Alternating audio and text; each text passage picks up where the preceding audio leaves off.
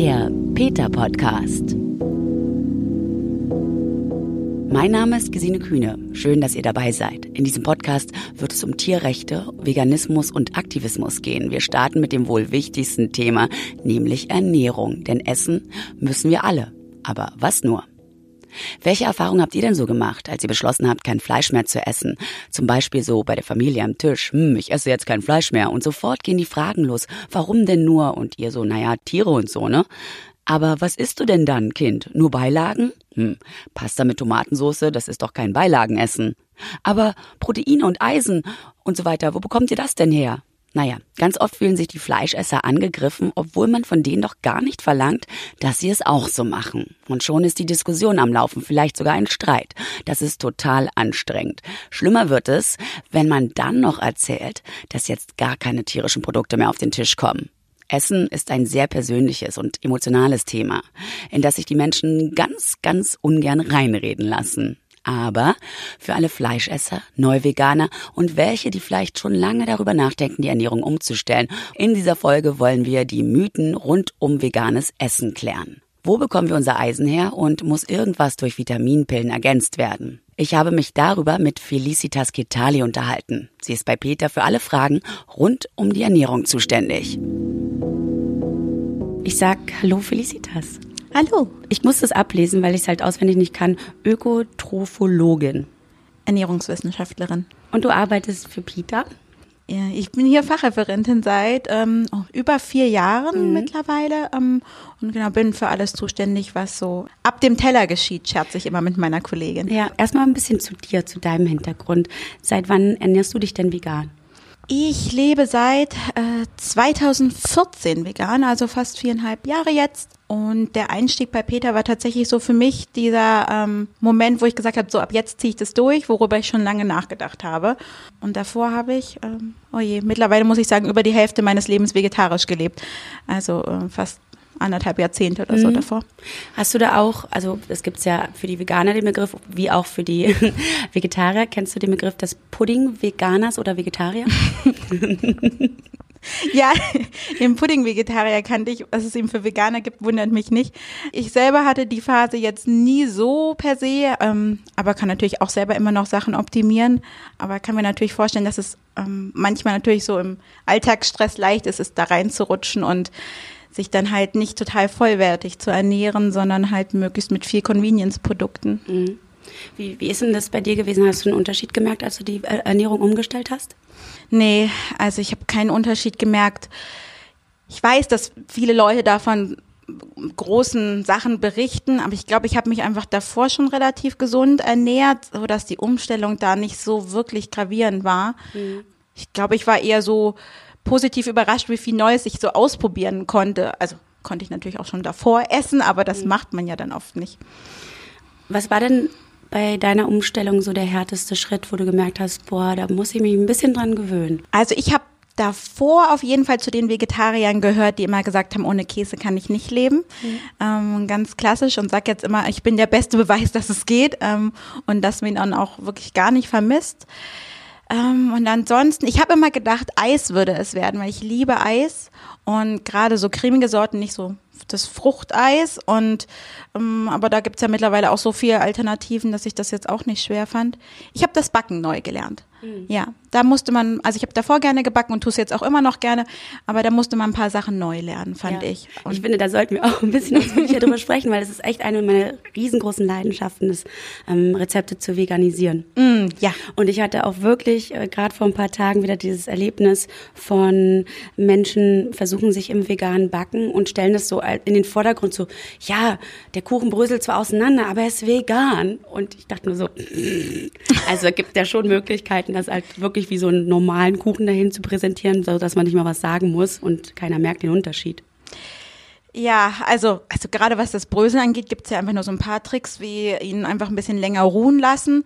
Ähm, ich rate ja Leuten immer im Vegan-Shop, dass ich hier bei PETA probiere ähm, oder ja, unterstütze, dass sie ähm, sich erstmal an schon bereits veganen Rezepten ausprobieren sollen, bevor sie selber veganisieren. Mhm. Und wenn sie dann so ein bisschen das Gefühl haben, auf was man achten muss, dass sie dann erst selber Rezepte veganisieren. Und ähm, da gibt's ja also für jegliche tierische Zutat so viele Tricks. Und da muss man halt so ein bisschen ausprobieren, was jeweils passt. Ähm, aber krümeln muss der Kuchen nicht. Und man kann auch Hochzeitstorten machen in vegan. Mhm. Kannst du denn grundsätzlich eine Aussage dazu treffen, wie einfach und vielleicht auch gut finanzierbar das gerade bei uns hier im westlichen Europa ist, sich als Veganer unkompliziert zu ernähren?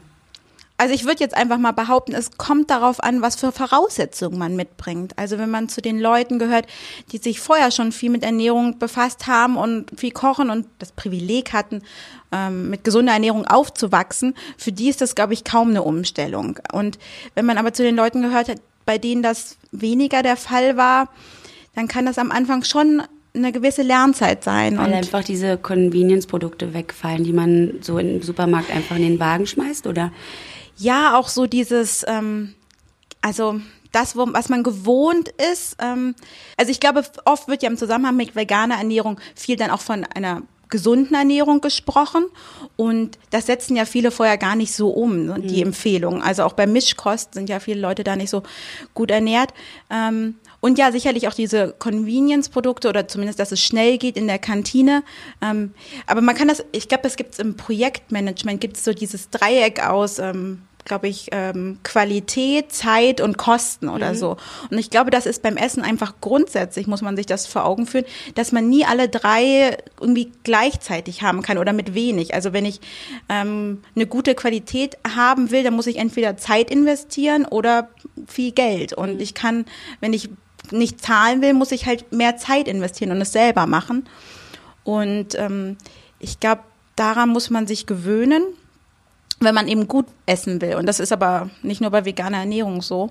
Ich würde aber mal sagen, also ganz praktisch, dass es heutzutage hier bei uns wirklich sehr einfach ist und auch äh, günstig ist, wenn man sich nämlich anschaut, dass ja die Lebensmittel, die wichtig sind bei jeder Ernährung und auch bei einer veganen Ernährung, dass die einfach unheimlich günstig sind, ne? Getreideprodukte, Obst und Gemüse, mhm. gerade wenn ich das saisonal und regional kaufe, oder Hülsenfrüchte. Und dass es ja auch alle Alternativprodukte mittlerweile beim Discounter gibt. Das ist nämlich auch mal so ein großer Vorwurf, ne? So das Veganer lernen, das ist so teuer.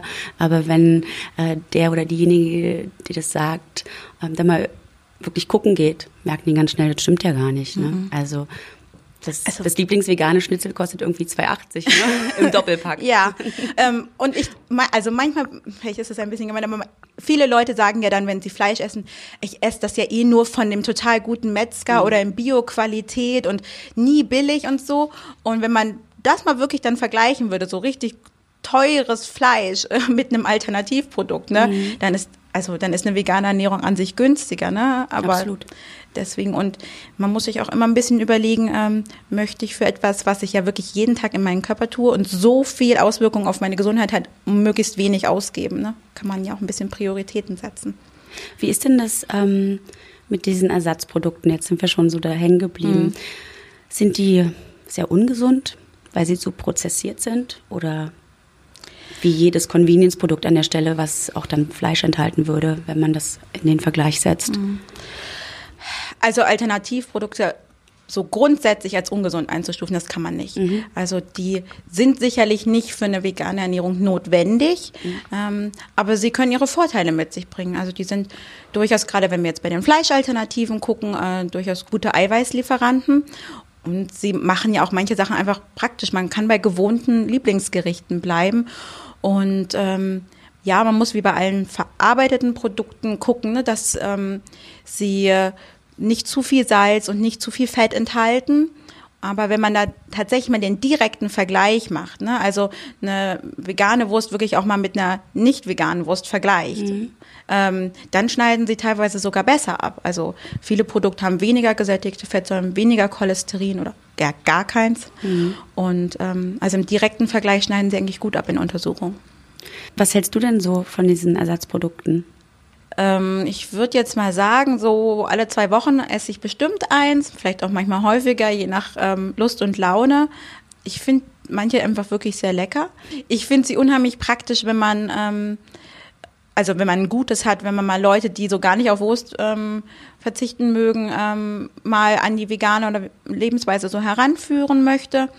Und ähm, also ich denke, dass wenn man sich ansonsten wirklich gut und vollwertig ernährt, die gut ihren Platz haben. Mhm. Und also und das trifft jetzt auf diese Fleischalternativen zu, ne? Milchalternativen, gerade die mit Kalzium angereicherten, also die werden gerade auch empfohlen eigentlich sogar für eine ausgewogene vegane Ernährung. Weil es äh, bleiben wir doch mal bei diesen mhm. Fleischersatzprodukten.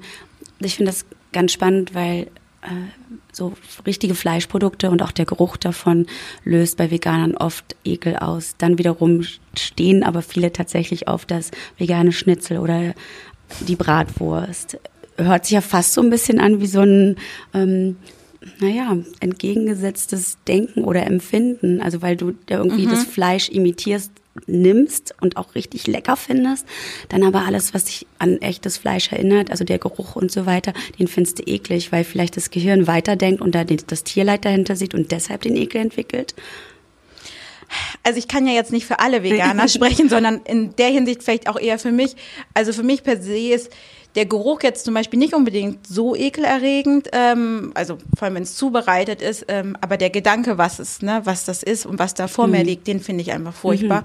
Ähm, oder es auch zu sehen und dann zu wissen, dass das jetzt gerade irgendwie Teil der Schulter oder sowas ist oder ein Flügel.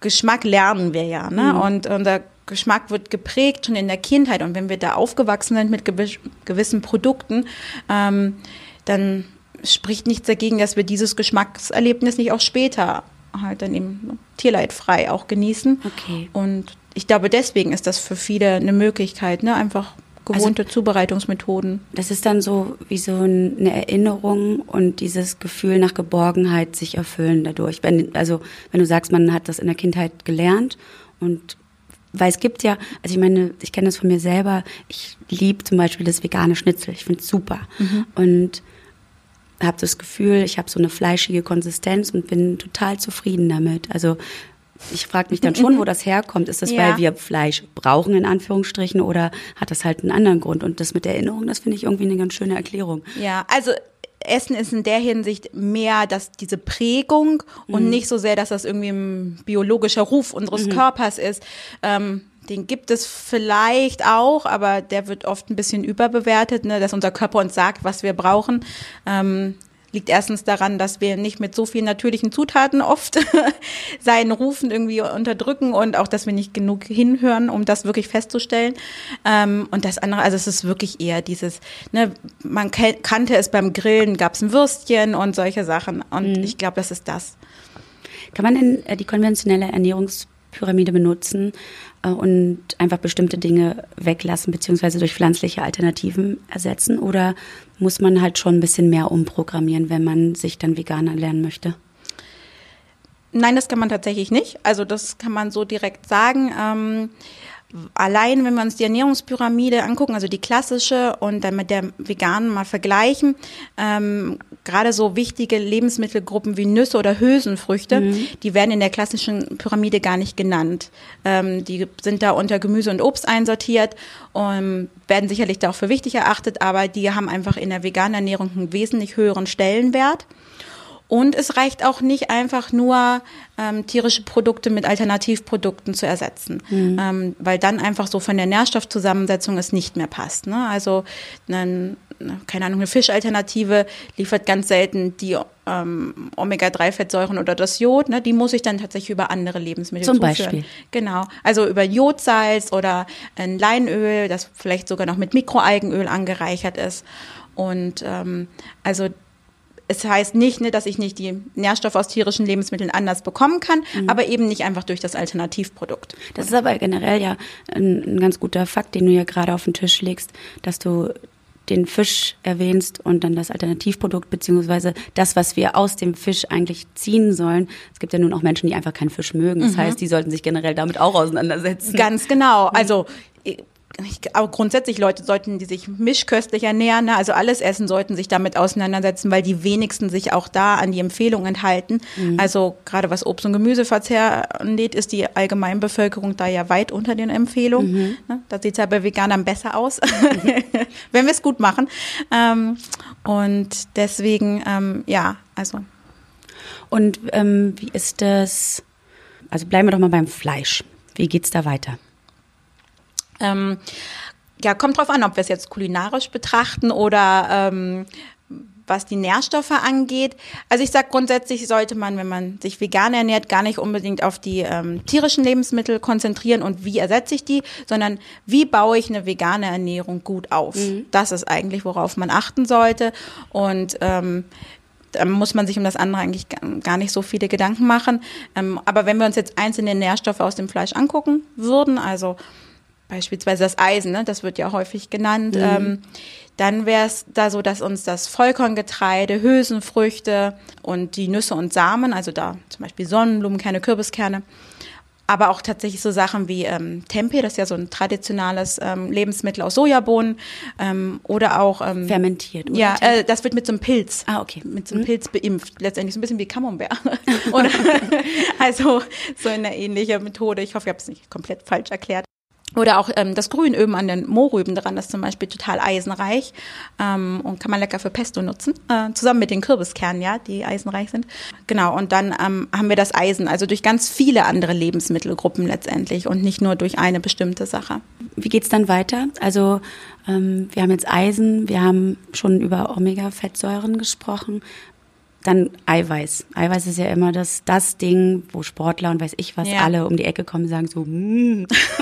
Ja, faszinierenderweise, ähm, weil also bei uns hier wirklich niemand einen Eiweißmangel befürchten muss. Also auch Menschen, die vegan leben, nicht? Also die meisten Menschen liegen ja weit über den Empfehlungen. Ähm, wir wissen noch nicht, ob, ob und welche Folgen das hat. Veganer lagen eigentlich in den Untersuchungen ähm, näher dran, ähm, beziehungsweise an den Empfehlungen. Was bei Eiweiß so ein bisschen die Rolle spielt, ist, ähm, damit unser Körper was aus diesem Eiweiß, das wir essen, was machen kann, braucht er alle, das nennen sich dann immer ähm, unentbehrlichen Aminosäuren. Also Aminosäuren sind die Bausteine mhm. des Eiweiß, im Grunde wie so eine Perlenkette oder wie so Legosteine, mit denen man was zusammenbaut. Und von denen brauche ich halt eben alle. Und in manchen pflanzlichen Lebensmitteln ist die eine oder andere nicht so gut vertreten. Und ähm, das ist in tierischen Produkten ein bisschen anders. Und dann brauche ich mir dann aber als Veganer auch keine Sorgen machen, sondern das heißt in der Praxis nur, dass ich ähm, ja verschiedene eiweißreiche Lebensmittel über den Tag verteilt essen mhm. sollte. Also Getreide, Hülsenfrüchte, Nüsse und Kartoffeln. Ähm, muss ich noch nicht mal in einer Mahlzeit kombinieren. Das hat man lange gedacht und auch gesagt, aber das weiß man heutzutage, dass das nicht der Fall ist. Mhm. Und dann ist das auch schon wieder geschwätzt. Also sind ja auch letztendlich Lebensmittel, die wir irgendwie so alle essen sollten. Gibt es irgendwie mh, vielleicht so Aufzeichnungen darüber, wie viel der, der Mischkostler vielleicht eh schon an veganen Sachen so zu sich nimmt, weil es halt einfach so ist, zum Beispiel wie Pasta? ähm, also dass man jetzt, glaube ich, das gezielt nach was ist vegan, was nicht mhm. ähm, untersucht hat, das wüsste ich jetzt gerade nicht. Ähm, aber es gibt natürlich so Verzehrserhebungen und äh, da wird geguckt, ne, wie viel Obst und Gemüse verzehren. Aber letztendlich kann das jeder mal bei sich selber machen, finde ich. Ne? Also mhm. wenn wir morgens aufstehen, ähm, die meisten beginnen entweder mit Brot oder Brötchen, in der Regel vegan. Dann gibt's, oder für die Müsli-Fraktion, ne, das Müsli an sich ist meist vegan oder auch irgendwelche Cerealien, ne? Also mhm. von den, äh, was es da so als gesunde Frühstücksvariante mhm. angeboten wird. Äh, da sind tatsächlich auch viele überraschenderweise vegan. Der Kaffee ist es. Ich glaube, ich habe gerade in eurem Büro einen Kollegen mit Nougat-Bits gesehen. Ja, so. Das kann gut sein, genau. Ja, die sind, gehören auch zu den Lachen, die so aus Versehen vegan sind. Mhm. Ne? Hat die Firma gar nicht geplant, ist bei rausgekommen. Ähm, und dann, ja, Obst und Gemüse und Nudeln. Also ich bin immer so ein bisschen überrascht, wenn die Leute zu mir sagen, mal war es sogar bei einer größeren Veranstaltung eine Wissenschaftlerin, die gesagt hat, ähm, ich mag gar keine veganen Produkte. Und ich habe nur so zu mir gesagt, ich wette, dass sie bestimmt schon mal einen Apfel gegessen hat oder Nudeln. Also ich weiß, was sie meint. Sie hat vielleicht irgendwelche Alternativprodukte probiert, mhm. von denen aber ja auch alle anders schmecken. Ne? Also da kann ja, man ja. ja auch nicht von einer auf alle schließen. Es gibt auch Sachen, die ich nicht mag. Deswegen mhm. würde ich nicht sagen, ach, ich mag jetzt alles Vegane nicht. Mhm. Das finde ich, ja, ich finde das spannend, dass das, glaube ich, wirklich, gerade beim Essen will sich keiner reinreden lassen. Also möchte niemand irgendwie, ne, hm. erzählt bekommen, macht das nicht und, aber das aber schon und so. Das, das ist ist so eine ja, also Grenze, die nicht überschritten werden darf. Ja, da sind wir so ein bisschen zwiegespalten auch, ne? Also hab, beobachte ich bei den Leuten. Also auf der einen Seite ähm, ist das ein sehr emotionales Thema, mhm. ne? Also obwohl das so erstmal reine Versorgung unseres Körpers ist, aber es ist ja mit ganz vielem verbunden, ne? Auch so viel Geselligkeit. Mhm. Und auf der anderen Seite suchen die Leute aber manchmal schon danach genauen Regeln, die ihnen jemand anderes aufdiktiert und dann sagt, so jemand ist, wie das, du, ne? ist das, ist das eine Ernährungsberaterin. Ja. Aber ich mache das nicht. Also auch bei uns im Vegan-Chat werde ich ganz oft gefragt, mhm. ne, ob ich irgendwie Speisepläne für die Leute hätte und dann sage ich immer, nee, im Alltag ist das gar nicht so praktisch. Ich helfe dir lieber ähm, zu lernen, wie du das selber für dich aufbaust, mhm. damit das zu deinem Leben passt. Gibt es denn irgendwas, was vegan nicht kann, was für unseren Körper total wichtig ist, wo man dann eventuell durch ein, eine Pille oder was auch immer nachhelfen muss? Mhm. B zwölf. Habe ich mir schon gedacht. Ja, also Vitamin B zwölf, das, äh, das ist kein Mythos, sondern das ist einfach schlichtweg Wahrheit. Ähm, das muss bei einer veganen Ernährung ähm, zugeführt werden. Die einfachste Möglichkeit ist ein Nahrungsergänzungsmittel. Ähm, das ist wissenschaftlich unumstritten. Ähm, da muss man sich aber einfach sagen, ähm, da nimmt man als Veganer so fast den direkteren Weg. Ne? Also wenn wir uns überlegen, ähm, Tiere, also grundsätzlich können Tiere und Pflanzen ja B zwölf nicht herstellen. Ähm, wenn wir die, uns die Tiere in der Landwirtschaft angucken, ähm, die da ausgebeutet werden, die bekommen das ganz häufig übers Tierfutter zugesetzt. Mhm. Ne? Und ähm, wenn wir jetzt keine tierischen Produkte verzehren, dann ähm, ist dann in der heutigen Zeit einfach kein B zwölf dann in unserer Ernährung drin. Und ähm, dann mache ich das über Nahrungsergänzungsmittel. Und ich sage dann immer, Empfehlungen für Nahrungsergänzungsmittel, die gibt es ja für andere Ernährungsformen auch. Ne? Also für Vitamin D zum Beispiel, das gilt ja für uns alle im Winter. Mhm. Ne? Also egal, wie ich mich ernähre. Oder dass Jodsalz praktisch ist, das letztendlich ja auch nur angereichertes Salz ist mit Jod. Ähm, das gilt auch für alle. Das gilt auch nicht nur für Veganer. Aber genau. du, du sagst, also die Tiere bekommen auch schon B zwölf angereichertes Essen. Ähm, ja, manche. Also es gibt auch Tiere, die das tatsächlich über die Bakterien, die sie in ihrem Magen-Darm-System haben, aufnehmen können. Mhm. Ähm, die Möglichkeit hat der Mensch aber nicht. Also das ist eher bei Wiederkäuern der Fall. Die haben da überhaupt einen Zugang dran. Beim Menschen wird das, was unsere Darmbakterien herstellen, einfach ausgeschieden. Und das heißt, ähm, wir nehmen es dann über Fleisch oder Milchprodukte zu mhm. uns, wenn genau. wir das essen würden. Ja, dann ist das eine Vitamin B zwölf Quelle, mhm. genau. Ähm, was aber auch tatsächlich bei Mischköstern nicht unbedingt davor schützt, dass man einen Mangel bekommen mhm. kann. Ne? Es wird immer nur bei Veganern gesprochen, aber es ist durchaus so, gerade bei älteren Menschen, dass man da auch häufiger hinschauen sollte, ähm, weil die so eine Aufnahmestörung haben mhm. können. Das Kannst du kurz sagen, ähm, was so eine Mangelerscheinung mit sich bringt? Also warum man da wirklich auch hinterher sein sollte? Ähm, bei Vitamin B zwölf ist es so, also dass so eine langfristige Unterversorgung oder ähm, dazu führen kann, dass ich ähm, entweder die Blutbildung, ähm, dass die gestört ist, also dass ich eine Anämieform bekomme oder ähm, was mit den Nerven. Also Vitamin B zwölf ist, ähm, unsere Nervenfasern sind so umwickelt, so ein bisschen so wie so ein Kabel mhm. zum Schutz und ähm, diese Umwicklung, das sind letztendlich auch Zellen und deren Herstellung wird gestört und dann ist sozusagen diese elektrische Weiterleitung in unseren Nervenzellen nicht mehr so gut. Mhm. Und ähm, das sind tatsächlich ähm, Schäden, wenn ich die nicht rechtzeitig erkenne, dass die eventuell nicht mehr rückgängig zu machen sind. Also deswegen ist es wirklich wichtig, da ähm, von Anfang an drauf zu achten, dass ich ein Nahrungsergänzungsmittel nehme.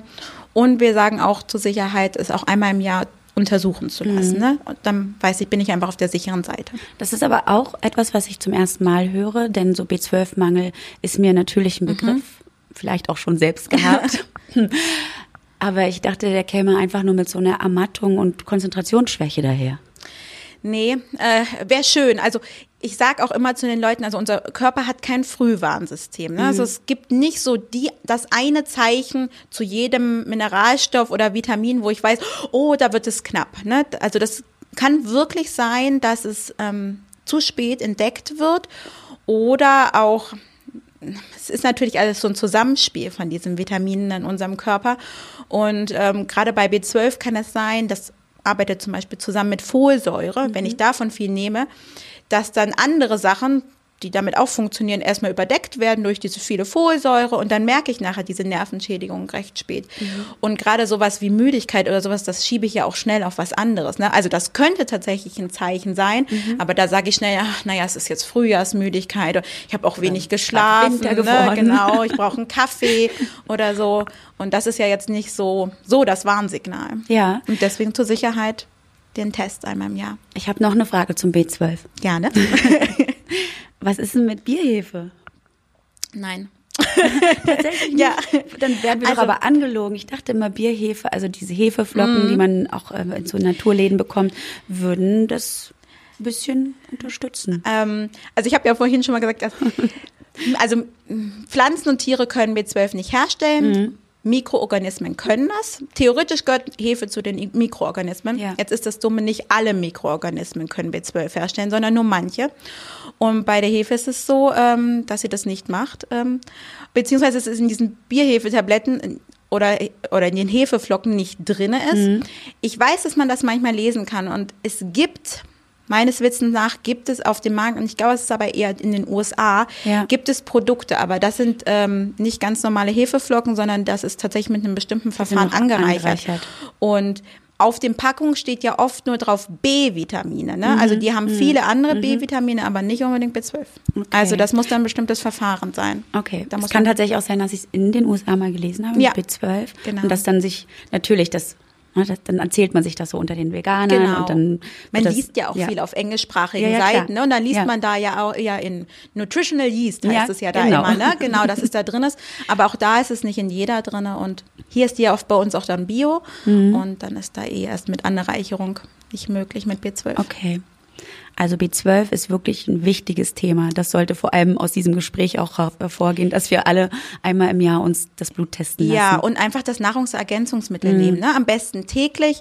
Ähm, also nach dem jetzigen Stand reichen da so zehn bis fünfzig, äh, ja doch zehn bis fünfzig Mikrogramm. Mhm. Und das ist so eine einfache Sache. Und ich denke, ähm, das ist, also ich finde es immer schade, wenn es anders ist und ähm, weil ähm, das so, also ich finde, es ist so ein ganz kleiner Preis, mhm. den ich, also wenn ich das so empfinde, den ich zahlen muss, um ja letztendlich unheimlich viel Tieren da vor Leid zu bewahren. Ja. Ne? Ja, ja. Und ähm, also gibt es wirklich günstig in Großpackungen. Ja, auch das. Absolut. Ne? Da frage ich mich aber auch, also in der Hoffnung, dass vielleicht der ein oder andere Mischkostler uns auch zuhört, um eventuell nicht mehr so vorurteilig unterwegs zu sein oder vielleicht zu wechseln. Mhm. Ähm, Gerade so wie die Fleischindustrie ist und die Produkte, die wir bekommen und viele auch einfach zu den günstigen Produkten greifen, können wir dann nicht auch davon ausgehen, dass in diesen Produkten, die dann angeblich uns B zwölf liefern, wenn wir noch Käse und, und mhm. so weiter essen, nicht doch auch viel zu wenig drin ist, weil, also weil alles einfach so tot prozessiert ist? Also die Untersuchungen zeigen eigentlich schon, dass es drin ist. Mhm. Ähm, weil wir müssen ja überlegen, dass... Ich dachte, Tier, ich finde noch einen Weg für alle ähm, anderen. Nee, das Tier würde es ja auch nicht schaffen ohne ja. B zwölf. Die okay. brauchen es ja auch. Ne? Mhm. Und ähm, es wird halt einfach da auch alles zugesetzt. Ne? Also wirklich, die, diese, die Hersteller von äh, Futtermitteln gehören, glaube ich, so mit zu den größten Abnehmern von solchen extra hergestellten Vitaminen und Mineralstoffen. Ne? Also, mhm. halt ich das weiß. Und ähm, deswegen, ich glaube, was einem da eher, wenn man... bewusst sein muss, dass ähm, in unserer Umgebung, in der wir leben, ist so vieles nicht ähm, mehr natürlich oder so, ne? Mhm. Und irgendwie, und ähm, ich glaube, wenn wir komplett natürlich leben würden, dann würden wir unser Obst und Gemüse ziemlich ungewaschen essen, das Wasser wäre nicht aus dem Wasserwerk, da wäre vermutlich schon irgendwie B zwölf drin, durch die Bakterien, ne? Aber wir würden auch krank werden. Ja. ähm, das heißt, vegane Ernährung ohne Mangelerscheinung ist möglich, wenn man halt B zwölf noch extra zufügt. Du bist eine gute Informationsquelle. Ansonsten kann man sich, glaube ich, auch überall sonst informieren. Ne? Also wenn es nicht gerade Anti-Vegan-Blogs sind oder so, sondern ehrliche Ernährungs... Wie ist das in der Ernährungswissenschaft? Gibt es da auch so, so zwei Lager? Es gibt es so die Leute, die sagen, wie kannst du Ernährungswissenschaftlerin dich nennen und dann aber vegane, veganes Essen proklamieren? Ähm. Zwei Lager würde ich nicht sagen, ähm, aber was viele Leute nicht wissen, Ernährungswissenschaften ist eine ganz junge Wissenschaft. Ne? Mhm. Also viele Sachen wissen wir oft auch noch gar nicht.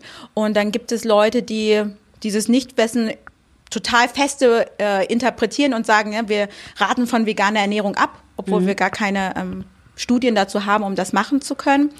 Ähm, Aber an sich ist so der Konsens, also von den meisten Ernährungsgesellschaften, dass ja eine vegane Ernährung geeignet ist für alle. Und dann mhm. gibt es sicherlich welche, die sind eher vorsichtig und sagen, man muss auf einiges achten und ähm, sind dann gerade hier in Deutschland sehr vorsichtig, ne, ist auch ja nicht nur zu empfehlen. Ähm, aber letztendlich auch hier wird es vermehrt die Stimmen lauter, die sagen, wenn sich Menschen dafür entscheiden, ne, aus welchen Gründen auch immer, dass sie die richtige Beratung bekommen sollen, damit sie es umsetzen. Und nicht einfach, weil Veganer mehr Beratung brauchen, sondern weil wir es ja nirgendwo anders lernen. Ne? Mhm. Also in der Schule wird die normale Kost, wenn überhaupt, ernährt und daheim lernen wir es ja auch nicht. Und das ist letztendlich der Hintergrund. Und ähm, ansonsten, also ich persönlich bin dafür noch nicht angegangen worden, dass ich als Ernährungswissenschaftlerin nun Menschen helfe, vegan zu leben. Ja. Eigentlich eher großes Interesse oft. Ich könnte mir vorstellen, dass besonders großes Interesse bei zwei besonderen Gruppen besteht, beziehungsweise sagen wir mal drei. Mhm. Das wären zum einen Sportler, also vor allem auch so Leistungssportler, mhm. dann Schwangere und was kommt nach der Schwangerschaft? Das Kind. So. Wie sieht's denn aus? Fangen wir doch mal bei den Sportlern an. Also auch hier zitiere ich dann immer gerne ähm, die Ernährungsgesellschaften, die nicht nur gesagt haben, ne, das geht mit vegan, sondern das ist auch tatsächlich für jeden geeignet. Also auch Sportler können das machen, ähm, auch die Schwangeren und die Stillen und die Kinder. Für die normalen Sportler nenne ich sie jetzt mal. Und darunter fallen die meisten von uns. Also selbst alle die, die denken, oh, ich mache aber wirklich ganz viel Sport. Ne? Wir, die wenigsten von uns gehören zu den Leistungssportlern. Für die gelten erstmal eh gar keine anderen Ernährungsempfehlungen. Ne? Also die können die normalen Empfehlungen für Veganer auch für sich umsetzen. Ich brauche weder Unmengen an Eiweiß, ne? Wenn ich, das muss ich auch erstmal umsetzen können. Und auch bei Leistungssportlern sehen wir ja immer, immer mehr Beispielen, ne, Praxisbeispielen Absolut. Von wirklich sehr guten Sportlern in jedem Bereich, ne, von Fußball über Leichtathletik, ne, in der N F L in, in den U S A ähm, gibt es immer mehr, die auch tatsächlich von guten Ergebnissen erzählen, ne, mhm. nach der Ernährungsumstellung. Mhm. Ne, also die berichten von kürzerer Regenerationszeit und so. Wir haben noch, noch bisher wenig Studien zu, aber die Praxisbeispiele, da läuft es bei allen eigentlich sehr gut. Ähm, also es scheint sehr gut machbar zu sein, ähm, da ausreichend versorgt zu werden. In der Schwangerschaft ist es ja generell so, ne, dass der Körper ähm, gut versorgt sein muss. Mhm. Ne? Also das ist, äh, egal wie ich mich ernähre, es ist da durchaus sinnvoll, sich mit dem Thema Ernährung auseinanderzusetzen, weil es einfach Nährstoffe gibt, die der Körper in der Zeit besonders braucht. Das ist also sowas auch wie Folsäure dabei, ja, oder? Genau, Folsäure zum Beispiel. Ne? Deswegen gilt ja für alle Frauen, ne, die schwanger werden können, dass sie Folsäure supplementieren sollen. Mhm. Ähm, aber auch andere, Vitamin A, ne, Eisen, ähm, Jod, also ganz egal wie. Und das ist sehr gut machbar mit einer veganen, vollwertigen Ernährung. Aber ich glaube, es kann nicht schaden, sich da ein bisschen Unterstützung zu holen. Mhm. Ne? Also ähm, sei es mit einer guten Ernährungsberaterin, ne? Die, da gibt es immer mehr, die dafür extra ausgebildet sind für vegane Ernährung, oder mit einem guten Fachbuch. Ähm, das würde ich mir ja vielleicht sonst auch in der Schwangerschaft holen. Mhm. Ne? Und um einfach zu wissen, auf welche Lebensmittelgruppen sollte ich setzen, auf welche Nährstoffe muss ich besonders achten und woher bekomme ich die denn? Mhm. Und gerade dann mit diesen Infos ähm, ist es ja dann auch, also ich, generell ist die Schwangerschaft, glaube ich, eine gute Zeit, sich seine eigene Ernährung auch mal anzuschauen, weil letztendlich wollen wir dann auch später dem Kind was mitgeben, ne? Das, wenn wir uns angucken, so dieses, letztendlich das, die Geschmacksprägung eines Kindes, ne, die beginnt im Mutterleib. Also ich kann ah, okay. da tatsächlich schon anfangen, mhm. die besten Weichen zu legen, dass mein Kind sich später gerne gesund ernährt. Mhm. Ne? Mhm. Und ähm, dann spätestens in der Stillzeit bekommt das ja, was die Geschmacksmuster angeht. Ne? Wenn ich mich selber gut ernähre und gut daheim koche, bekommt es das schon über die Muttermilch mit. Mhm. Und wenn ich dann weitergehe in die Beikost oder so ähm, und dann auch später gerade in den Übergang zur Familienküche. Ne? Wenn ich selber in der Schwangerschaft angefangen habe zu lernen, wie ernähre ich mich gesund und vollwertig, ähm, dann kann ich das später viel einfacher meinem Kind vermitteln, weil es das einfach ja mitmacht, ne? Und mhm. ich dann nicht extra, ähm, ah ja, mein Kind kriegt das und für mich koche ich was anderes. Da denke ich immer, das gilt an sich für alle Schwangeren. Und ähm, aber ja, da kann es einfach wirklich sinnvoll sein, sich so ein bisschen Hilfe zu holen. Also ich mache das bei uns zum Beispiel im Veganstadt, habe ich ganz häufig Frauen, die schwanger sind, die ich dann einfach Buchtipps oder Literaturempfehlungen, unsere Texte mit an die Hand gebe. Ja, dann gibt es ja aber diese Fraktion, die da sagt, aber du kannst doch dein, dein Baby oder halt Heranwachsendes nicht vegan ernähren. Das, also ich habe das, glaube ich, schon gelesen, dass manche das als ähm, quasi Kindesmisshandlung mhm. kennzeichnen. Ja, da gibt es ja die ähm, krassesten Aussagen zu dem Thema. Also ich sagt dann immer, und ich habe da mich auch an schon einigen Be- ähm, Diskussionen beteiligt, äh, sowohl privat als auch beruflich, dass es ja letztendlich Eltern sind, die ihren Kindern ihre eigenen Werte mit auf den Weg mhm. geben, oder? Und das machen ja hoffentlich alle. Ne? Also wenn mir selber es wichtig ist, dass ähm, ich anderen keine Gewalt zufüge, dann gebe ich das meinem Kind auf den mhm. Weg mit. Und das machen ja letztendlich vegane Eltern auch, ne? Dass sie ihrem Kind mit auf den Weg gehen. Wir wollen Kinder, äh, Tieren keine Gewalt zufügen. Mhm. Und ähm, was die Nährstoffversorgung angeht, wissen wir einfach, ne? Wenn man gewisse Sachen beachtet, ist die vollkommen optimal machbar. Kinder werden gesund, ähm, wachsen gesund auf. Und wir haben ja auch jetzt mehr und mehr die ersten Untersuchungsergebnisse aus Studien. Ähm, da gab es die Vici-Studie, die haben ja die ersten Ergebnisse veröffentlicht. Ähm, und da war einfach der Großteil der Kinder total gut ähm, ernährt. Ne? Also das, die haben selber gesagt, die ähm, Forscher, dass sie äh, gezeigt haben, dass es sehr gut machbar ist, eine vegane Ernährung, auch schon mhm. im Kleinkindalter. Du hattest vorhin ähm, ältere Menschen erwähnt, die B zwölf einfach nicht mehr so gut aufnehmen können oder mhm. ja.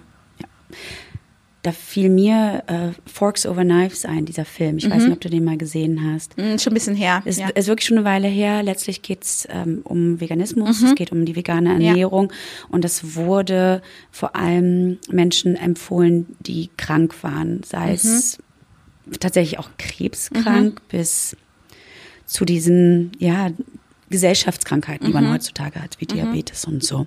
Mhm. Und es wurde alles begleitet, filmisch, wissenschaftlich und so weiter. Und klar, denke ich mal, dass eine vegane Ernährung nicht den Krebs heilt. Aber insgesamt, also so stellte es der Film dar, ging es allen Patienten am Ende besser. Mhm. Also ist es eine Wahrheit, die man mitnehmen kann? Liegt es einfach daran, dass man sich viel bewusster und viel gesünder ernährt, wenn man das macht? Also wenn man es richtig macht? Wenn man es richtig macht. Also es ist immer schwer natürlich von ähm, Einzelfällen, also so mhm. Anekdoten letztendlich, ähm, Empfehlungen für alle auszusprechen. Mhm. Ne? Ähm, deswegen ist es immer wichtig, sich dann auch anzugucken, ob es eigentlich auch größere Untersuchungen gibt. Und zu manchen ähm, dieser typischen so Wohlstandsgesellschaften, äh, Krankheiten nennt ja. man es ja oft, ne? Ja. Oder fachlich heißt es ernährungsmitbedingte Erkrankungen, also mhm. alles, was durch die Ernährung mit beeinflusst mhm. wird. Ähm, da gibt es tatsächlich, bei manchen Sachen gibt es Untersuchungen, also bei Typ zwei Diabetes, ja. Diabetes ähm, hat man zum Beispiel gute ähm, Erfahrungen gemacht mit einer veganen Ernährung, weil die Leute damit ähm, ja Ernährungsempfehlungen oft gut ähm, und automatisch leichter umsetzen. Ne? Mhm. Also man hat denen in der einen Studie ähm, ver- ähm, einmal ja klassische Ernährungsempfehlungen gegeben für Typ zwei Diabetes und einmal eben die vegane Ernährung. Und denen fiel es irgendwie leichter, die guten Ernährungsempfehlungen mit der veganen Ernährung umzusetzen. Mhm. Und ähm, deswegen, das klappt durchaus bei einigen. Bei Krebs ist man da eher noch so ein bisschen im Forschungsstadium. Ähm, aber es, wir wissen einfach, dass Veganer viele Ernährungsempfehlungen besser umsetzen. Mhm. Ne? Also gerade was Obst und Gemüse angeht und Vollkornprodukte und Hülsenfrüchte. Und das sind ja all die, die mit positiven ähm, Aspekten mit diesen ernährungsmitbedingten Krankheiten in Verbindung gebracht werden. Ja.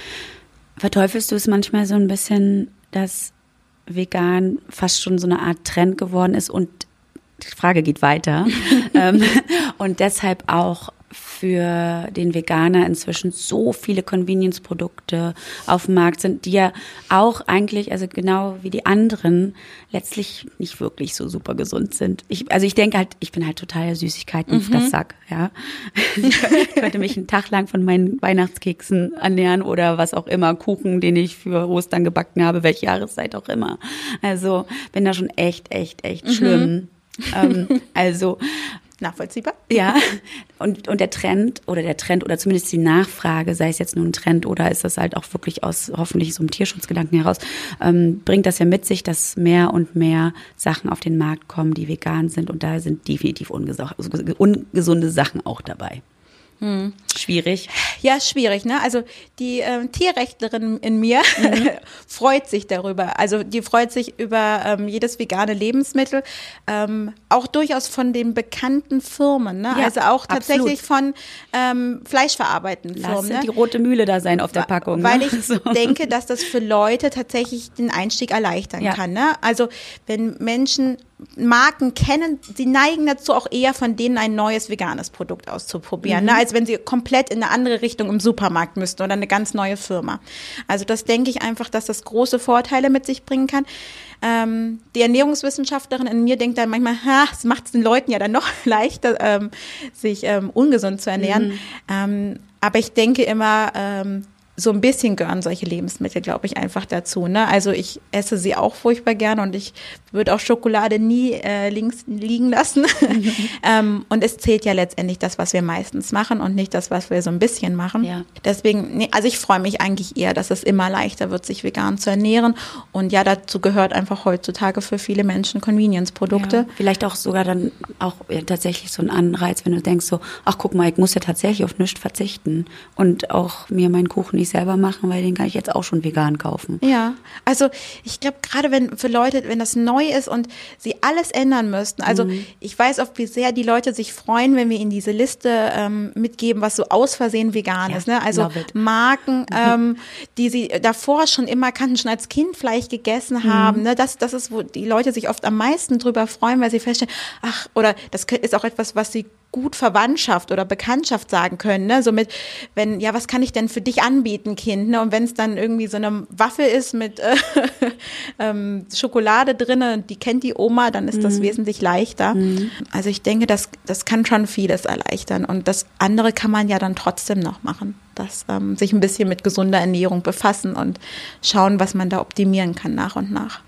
Glaubst du, dass vegan nur so ein, so ein Trend, Trend Ach so, ist? Ja. Also, oder es mhm. kommt es wirklich äh, hoffentlich aus irgendeiner Erleuchtung heraus, dass die Leute sehen, boah, wir tun der Welt und den Tieren ganz schön viel an. Ich glaube, es ist eine Mischung. Mhm. Also an sich, ich glaube, Trend heißt ja sogar eigentlich, dass etwas nachhaltig sich ändert. Das mhm. wird ja oft heutzutage eher für so kurzfristige Sachen be- ähm, benutzt. Ähm, es gibt sicherlich Leute, die das mal ausprobieren und dann am nächsten Tag Paleo machen und dann zwei Wochen später Low Carb, äh, gerade bei Ernährung. Bin ich immer wieder überrascht, was es an neuen Trends gibt. Ähm, aber ich kriege oft mit, dass es durchaus viele Leute gibt, die, die das einfach nur mal ausprobieren wollten und dann gemerkt haben, oh, das tut mir gut, oder festgestellt haben, ha, das ist ganz schön einfach oder einfacher, als ich gedacht habe, und hm, Tiere waren mir ja eigentlich immer wichtig, naja, dann kann ich das ja vielleicht kombinieren. Mhm. Also ich glaube, dass bei ganz vielen, die das einfach nur mal als Trend ausprobieren, dass die auch dabei bleiben. Und dann denke ich aber auch, dass es einfach ein Großteil ist, denen es einfach viel bewusster geworden ist, wie wir Tiere behandeln, ne, in mhm. der Landwirtschaft. Und dass es auch immer mehr Leuten wichtig ist, dass sie daran nicht mehr teilhaben und das nicht mehr unterstützen, dieses Tierleid. Ich weiß nicht, ob das eine Frage ist, die du beantworten kannst, aber die, also ich stelle mir diese Frage oft, weil du gerade die Firmen erwähntest, die eigentlich Fleischprodukte machen, dann aber halt auch eine vegane Variante anbieten. Aber nicht nur, es gibt ja auch dann diese Firmen, die dann eine vegetarische Salami mhm. oder sowas haben, wo dann Eiklar drin ist oder in manchen Sachen halt irgendwie Milcheiweiß oder was auch immer. Ist das einfach nur doofe Lobbyarbeit oder denken die, es geht wirklich nicht anders? Oder kriegen die das nicht hin produziert und müssen Eiklar zum was, ein Binden benutzen? Wir haben uns ja selber bei PETA mal mit Rügenwalder getroffen. Mhm. Und du sagst es ja selber. Ja. Aber ja, die, genau die meine ich tatsächlich ja, genau, auch. Ne? Also das haben wir ja auch öffentlich gemacht, damit wir uns getroffen haben. Also bei denen weiß ich, dass sie sich tatsächlich mit diesen ähm, negativen Folgen des Fleischkonsums auseinandergesetzt haben und nach Alternativen gesucht haben. Mhm. Nun gehen die aber natürlich mit, also das trifft sicherlich auch auf andere Firmen zu, mit einem mit einem anderen Aspekt an. Ne? Also die haben ihr tierisches Produkt und die wollen es wirklich für ihre Verbraucher möglichst identisch machen, ja. Nicht nur ungefähr so, ja. Oder dass es auch schmeckt oder gut schmeckt und ähm, aber eben, und sie soll wirklich identisch sein, und das geht wohl bei manchen Sachen tatsächlich am Anfang erstmal leichter mit Eiklar. Mhm. Aber ähm, ein schönes Beispiel ist, als ähm, wir damals ein Treffen mit ihnen hatten, war das ähm, Veget- Schnitzel noch vegetarisch. Da hatten sie scheinbar noch keine Möglichkeit gefunden, dieses Eiklar zu ersetzen. Mhm. Und sie haben daran gearbeitet, es jetzt, zu tun. Ja. Und es ist jetzt vegan. Ja. Ne, also, ähm, und gar nicht so unlecker. Ich habe es schon probiert. Ah. Und das, ja, gut. ähm, und deswegen denke ich, dass sie durchaus weiter dran arbeiten. Das trifft vielleicht nicht auf alle Firmen zu. Es gibt ja auch Firmen, die dann jetzt auch wieder ausgestiegen mhm. sind, ne? Weil, wo ich auch das Gefühl habe, dass sie sich teilweise auch nicht wirklich Mühe gegeben haben, das gut umzusetzen. Ähm, aber dass das tatsächlich das Ziel ist, ähm, tierische Produkte wirklich runterzufahren und mehr und mehr vegane Produkte zu machen. Aber das ist natürlich auch so ein bisschen eine Vermutung. Ähm, ja. Ich hoffe nicht nur Wunschdenken von mir. Ähm, also ich denke, dass da bei manchen Firmen tatsächlich ein bisschen mehr dahinter ist, mhm. die nicht nur auch noch dieses Feld abgreifen wollen, sondern das tatsächlich auch ausbauen wollen, ne? Das ist jetzt natürlich eine sehr moralische Frage, die jetzt mhm. kommt. Ähm, so jeder macht so viel, wie er kann, ne? Und, mhm. und ich glaube, wir sind alle nicht perfekt, weil wir dann eventuell noch billige Schlüpper bei diversen Bekleidungsfirmen mhm. einkaufen zum Beispiel. Ist es denn vertretbar, so ein veganes Schnitzel von Rügenwalder zum Beispiel zu, zu kaufen? Mhm. Ja, das ist eine schwierige Frage, ähm, wo ich dann manchmal zu den Leuten sage, das müssen sie erstmal jeder für sich selber. Aber ich kann natürlich sagen, also dass wir von PETA es natürlich eher gutheißen, wenn die Leute nachhaltige und rein vegane Firmen unterstützen. Mhm. Wir sind aber so realistisch und wissen, diese großen Firmen gestalten diese Produktpalette in den Supermärkten mit, ne? Die sind da präsent und ähm, Menschen, die bekannte Marken, ne, ähm, früher gekauft haben, die greifen einfach auch ja. eher dazu. Das ist einfach so. Und wir wollen ja auch die Leute mitnehmen, ne? Also ich freue mich, wenn Menschen sagen, das möchte ich nicht unterstützen und ich nehme, nehme andere, dann denke ich immer, okay, du bist einfach schon den Schritt weiter. Mhm. Und das ist genauso super, aber wir müssen ja einfach alle mitnehmen. Jetzt haben wir schon eine ganze Menge geredet. Gibt es noch irgendwas, was ich vergessen habe zu fragen, was du wirklich deinen, also gerade vielleicht auch so Neulingen mit auf den Weg gibst oder ja, generell, was dir am Herzen liegt als Ernährungswissenschaftlerin, was du jetzt noch loswerden kannst. Hm. Hm. Darf ich Schleichwerbung machen für unseren Veganstadt? Nein, äh, den meisten Leuten gebe ich Geduld mit, mhm. mit sich selber und mit anderen, ähm, dass es oft nicht hilfreich ist, nicht für alle, für manche vielleicht, alles sofort umsetzen zu wollen. Mhm. Das kann oft ein bisschen erschlagend wirken. Und wenn man dann denkt, oh Gott, und darauf muss ich auch noch achten und es muss gesund sein und oh Gott, aber in der Firma ist jetzt Palmöl drin und das sind alles wichtige Aspekte. Aber ich glaube, es ist vollkommen in Ordnung, schrittweise vorzugehen. Mhm. Und wenn ich dann erstmal ähm, ein Produkt kaufe, das für mich leicht erreichbar ist und vegan ist, ähm, und dann erst im nächsten Schritt etwas kaufe, was dann auch noch bio ist oder so, ne, ähm, dann kann das durchaus ausreichend sein. Und man muss auch bei den gesundheitlichen Sachen nicht alles sofort umsetzen. Ja. Ich muss nicht von heute auf morgen jeden Tag Hülsenfrüchte und Vollkorngetreide essen. Also da sagt auch mein Magen-Darm-System äh, nein, danke. Mhm. Äh, das schafft es gar nicht. Ähm, und also deswegen da, also vom Kopf und auch vom Körper sich da Zeit zu nehmen. Ich glaube, das wäre mir wichtig, dass ja. die Leute ähm, bisschen wie eine Sprache lernen, also Vokabeln, jeden ja, Tag so ein paar. Genau, ja. Und das, ähm, das reicht vollkommen, weil es also sowohl für unseren Körper als auch für die Tiere, glaube ich, am wichtigsten ist, dass wir lange Zeit dabei bleiben, mhm. ne? Und nicht das mal kurz ausprobieren und dann denken, oh Gott, das ist viel zu kompliziert und wieder zurückgehen, sondern wenn ich mir Zeit nehme ähm, und dann die Vorzüge kennenlerne und ähm, auch die Vorteile, ja. Und noch eins, ich sage den Leuten immer, mit Umami kochen. Mit Umami, das ja, ist das. Diese Geschmacksrichtung. Die, diese fünfte neben salzig, ja. süß, bitter und sauer. Genau. Und das ist ähm, so ein würziger Geschmack, ja, was genau. beim Braten von Fleisch zum Beispiel passiert. Genau, so. Das ist nämlich gerade diese Lust so auf was Herzhaftes, ja. wenn die Leute haben, dann sage ich immer, ja, vermutlich fehlt dir Umami. Ne? Mhm. Das, das kriegt man ja auch durch, indem man mit Rotwein oder mhm. Tomatenmark oder Steinpilz und Sojasauce kocht. Herrlich, ne? Hört sich gut an. Ja, und da kann man dann ganz tolle Sachen mitmachen und ähm, damit ist das dann oft weg, die Lust. Felicitas, wenn ich jetzt mit dir essen gehen würde, was, was würdest du essen? Ah, was würde ich essen? Ähm, also ich hatte heute schon was sehr Herzhaftes, deswegen, ich glaube, ich habe gerade Lust auf was Süßes. Ich glaube, ich würde Waffeln essen hm. und Eis. Lecki. Ja. in, die, in diesem Sinne, lass uns doch äh, Waffeln und Eis finden. Ich danke dir recht herzlich. Ich bedanke mich. Felicitas Kitali. Wenn ihr gerade eher am Rechner seid, auf dem YouTube-Kanal von PETA gibt es kurze Videos mit ihr für einzelne Fragen, die ich mit ihr auch geklärt habe. Ansonsten habt ihr den Podcast schon abonniert? Wenn nicht, ihr findet den auf allen Streaming-Kanälen. Wir hören uns dann in zwei Wochen wieder. Und zwar klären wir dann, warum Eier und Milch so grausam sind. Definitiv für alle interessant, die verstehen möchten, warum Veganer diese nicht konsumieren. Es wird ethisch, Freunde, und ich freue mich drauf. Mein Name ist Gesine Kühne und das hier ist der PETA-Podcast.